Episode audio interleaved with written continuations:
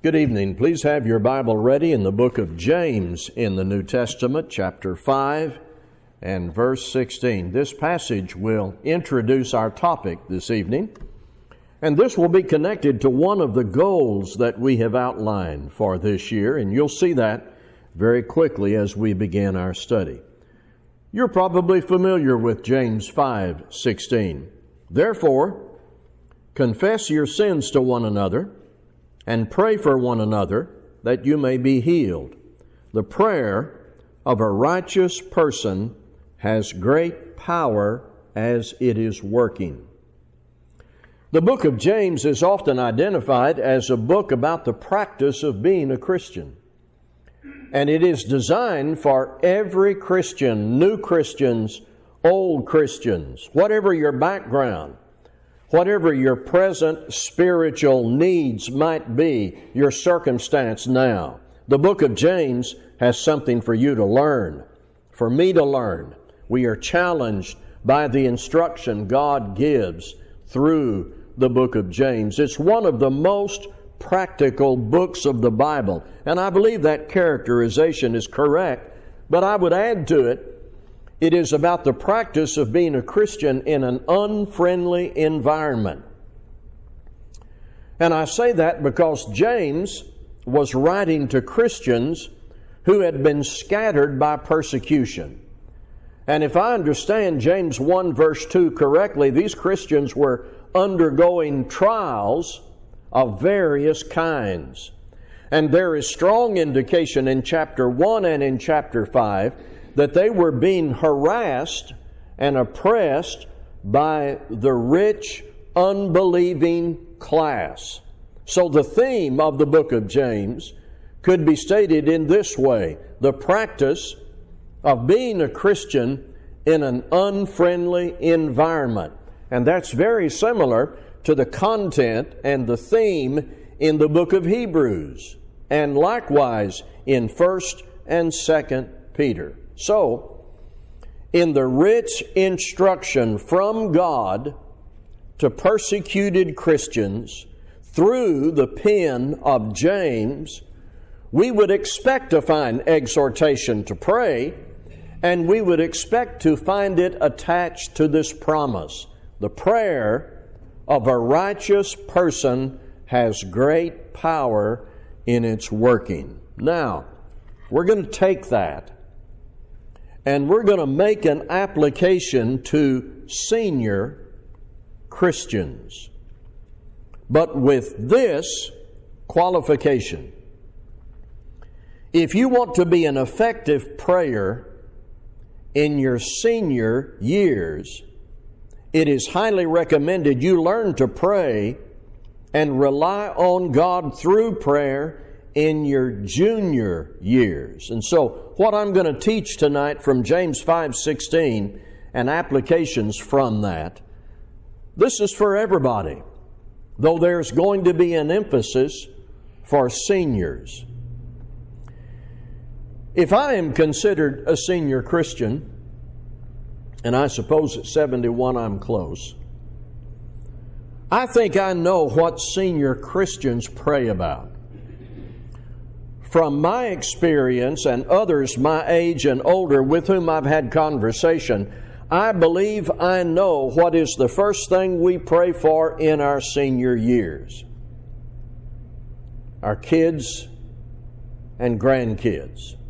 There may be many other things we bring into our conversations with God through Christ, but probably primary when you get into your senior years, your kids and your grandkids. Family is usually at the top of our list, our priorities of thought and prayer. The first things we may bring up in prayer would be our kids and our grandkids. We want them to be successful and prosperous and educated and healthy, of course, but of first importance, we want our children and grandchildren to respond to the gospel of Christ, and then thereafter to grow spiritually. Let's put it this way. We want people in our family to go to heaven. And if we observe our children and grandchildren not responding to the gospel and not serving God, those prayers can become even more intense. Christians are legacy-oriented people. And I mean by that, we want to pass on the faith to the next generation in our families. We want to be good spiritual ancestors. That was reflected in Tim's prayer earlier. We love their souls. We long to see them in faithful churches, but in addition to those with the family blood and name, we want there to be faithful churches. And we want the gospel to be proclaimed after we are gone. So, for obvious reasons of affection and attachment, and with commitment to leaving a good spiritual legacy, the prayers of senior Christians very often will include first our children and our grandchildren. But I want to explore other content with you this evening of the prayers of seniors, remembering now that if you want to be a good prayer as a senior, you need to start in your junior years. There are three specific areas of concern I'm going to bring up. Number one, let us who are senior Christians in the kingdom pray for all the workers in the kingdom. Maybe you've heard this story, maybe from me. One time a gospel meeting was beginning on a Sunday morning. During the auditorium class time, the guest preacher spoke. And this was a young preacher with extremely energetic personality about him. And he would pace up and down the aisle, as preachers used to do a couple of generations ago. And he would ask questions, and he would just walk up to people in the audience and confront them. And at one point, he would just point to people in the audience right in front of them and say, "What do you do in this church?" And of course, as you imagine that, it was awkward. But one man who was singled out said, "Well, I'm a deacon here, and I hold Bible classes in my home, and I lead singing." And the young man went through the whole audience and singled people out, and he'd say, "What do you do in this church?" And everybody, of course, was ready with some kind of an answer. But right up front, there was an elderly lady in her eighties, and he didn't, he didn't ask her what she did. He skipped her. So she spoke up. She said, "Preacher, you didn't ask me what I do." See, the preacher had assumed that she wasn't able to do anything at her age, bless her heart. But she spoke up. And so the preacher said, "Okay, what do you do?" And she said, "I pray for all these other folks." That's it, isn't it? The preacher's pace and volume went down, and everybody knew that she was right. In your senior years, you may not be able to do what you did in your twenties, though I know people in their eighties who are doing more than they did in their younger years, but you can always pray for the workers in the kingdom. Pray that the workers who are perhaps more active than you're able to be, pray that they remain steadfast to the teaching of truth. Pray for the safety of those who take the gospel into dangerous areas. Pray for elders and preachers and Bible class teachers. Pray for parents, for families, for teenagers, for young couples. If you can't get out of your house much anymore, you can pray in your house for the planting of the seed of the kingdom. And young people, don't take it lightly when a senior Christian tells you they're praying for you, because the prayer of a righteous person has great power as it is working.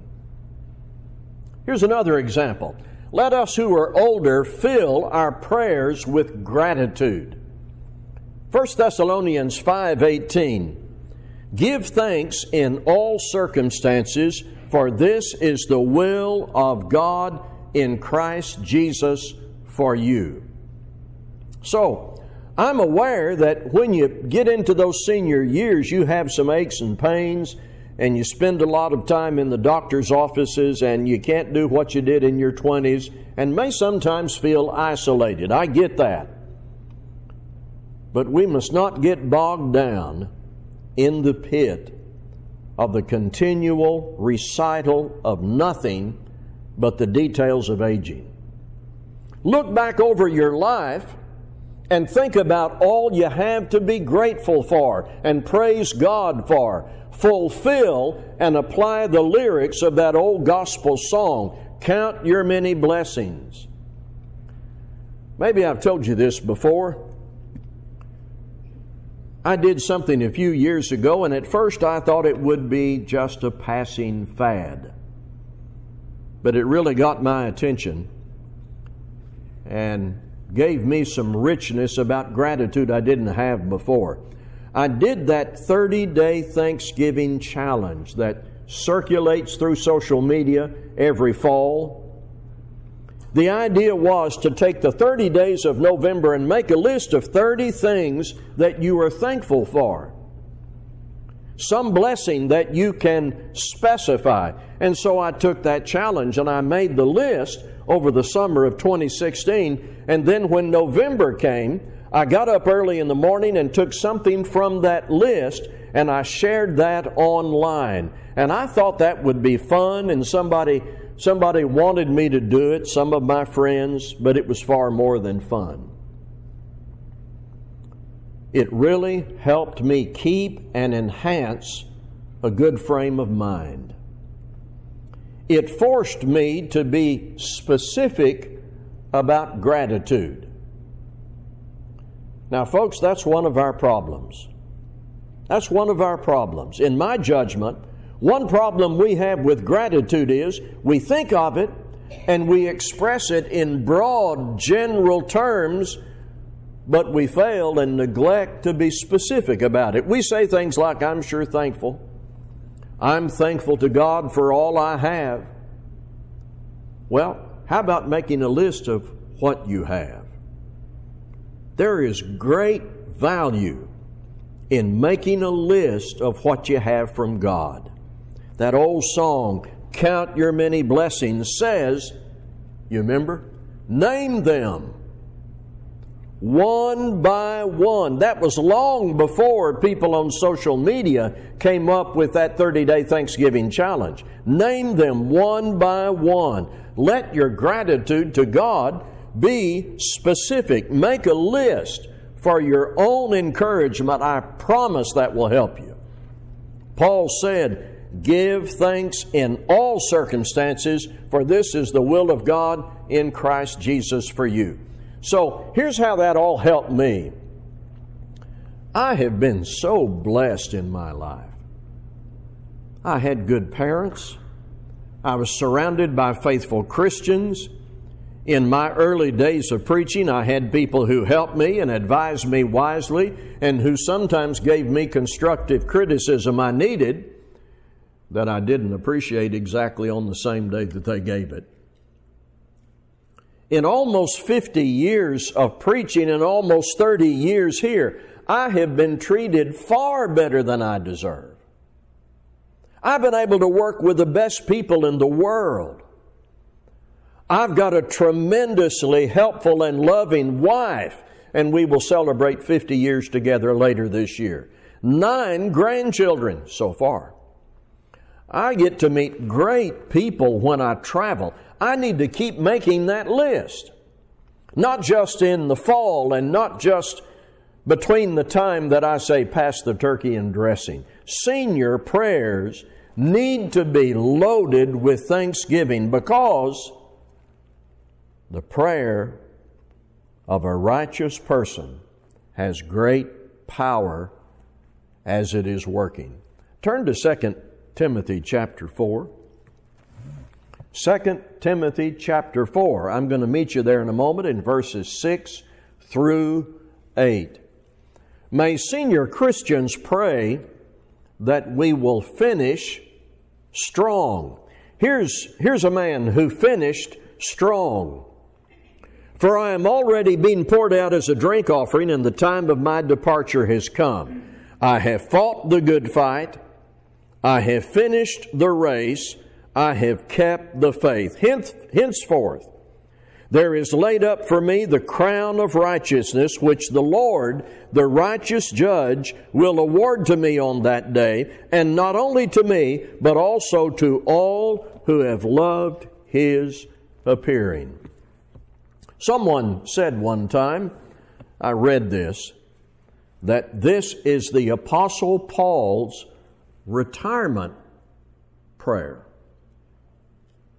I think given everything we know about Paul, that has strong reality in describing this text. He would soon retire from his work, not to a vacation home.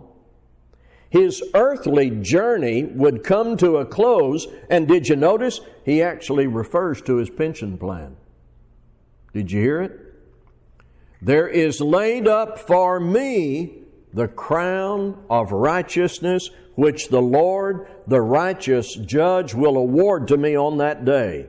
Paul fought the good fight. He finished the race. He kept the faith. God's grace would soon grant to him the fullness of the pension plan, paid for by Christ, claimed by Paul through the obedience of faith in Christ.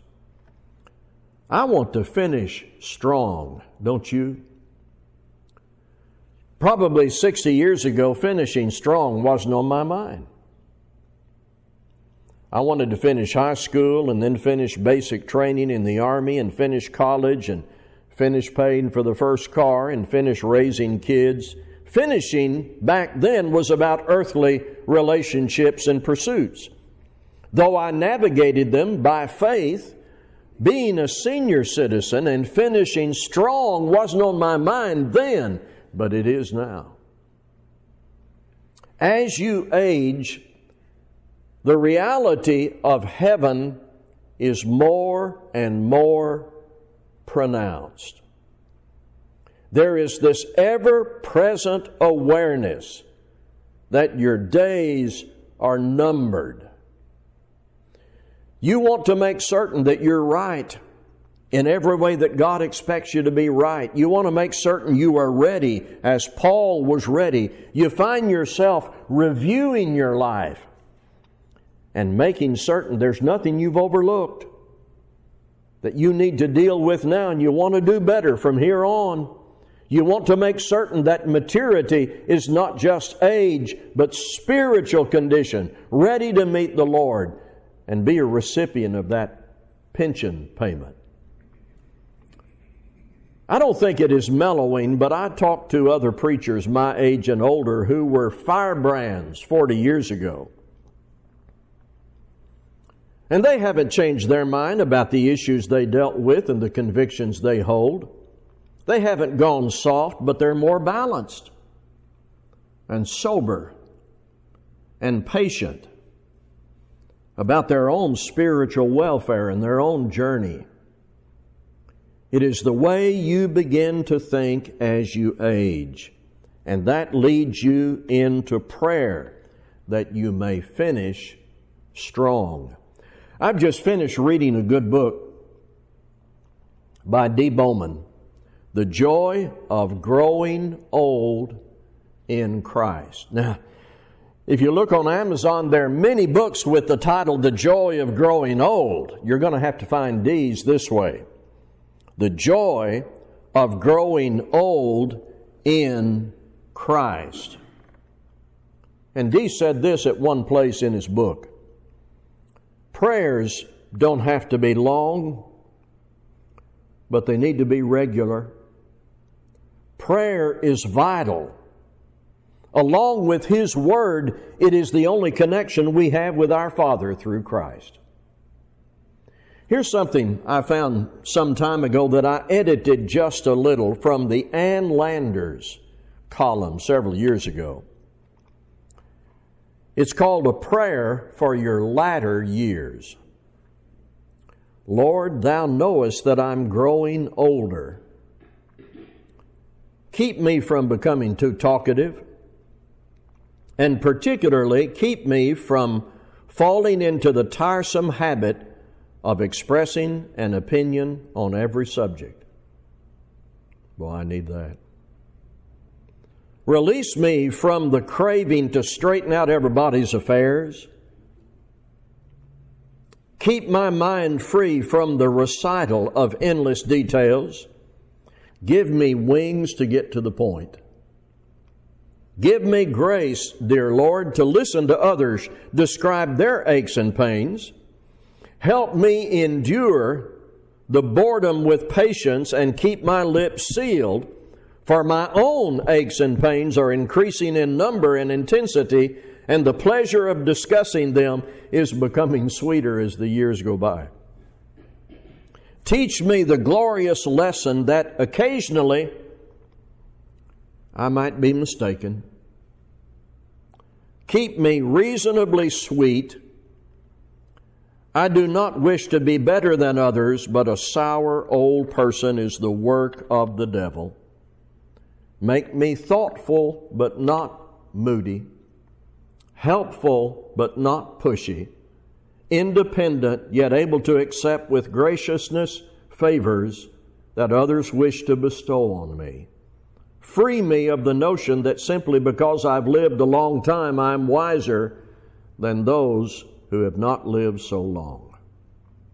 I don't know about you, but that's exactly what I need. All of us want to finish strong. Let's help each other get there and work at it and build bridges across the generational gap to help each other and pray for each other and pray together, knowing this, that the prayer of a righteous person has great power in its working. I'll say what I said this morning. It's what Christians do. Let's be standing as we sing. In high and holy place.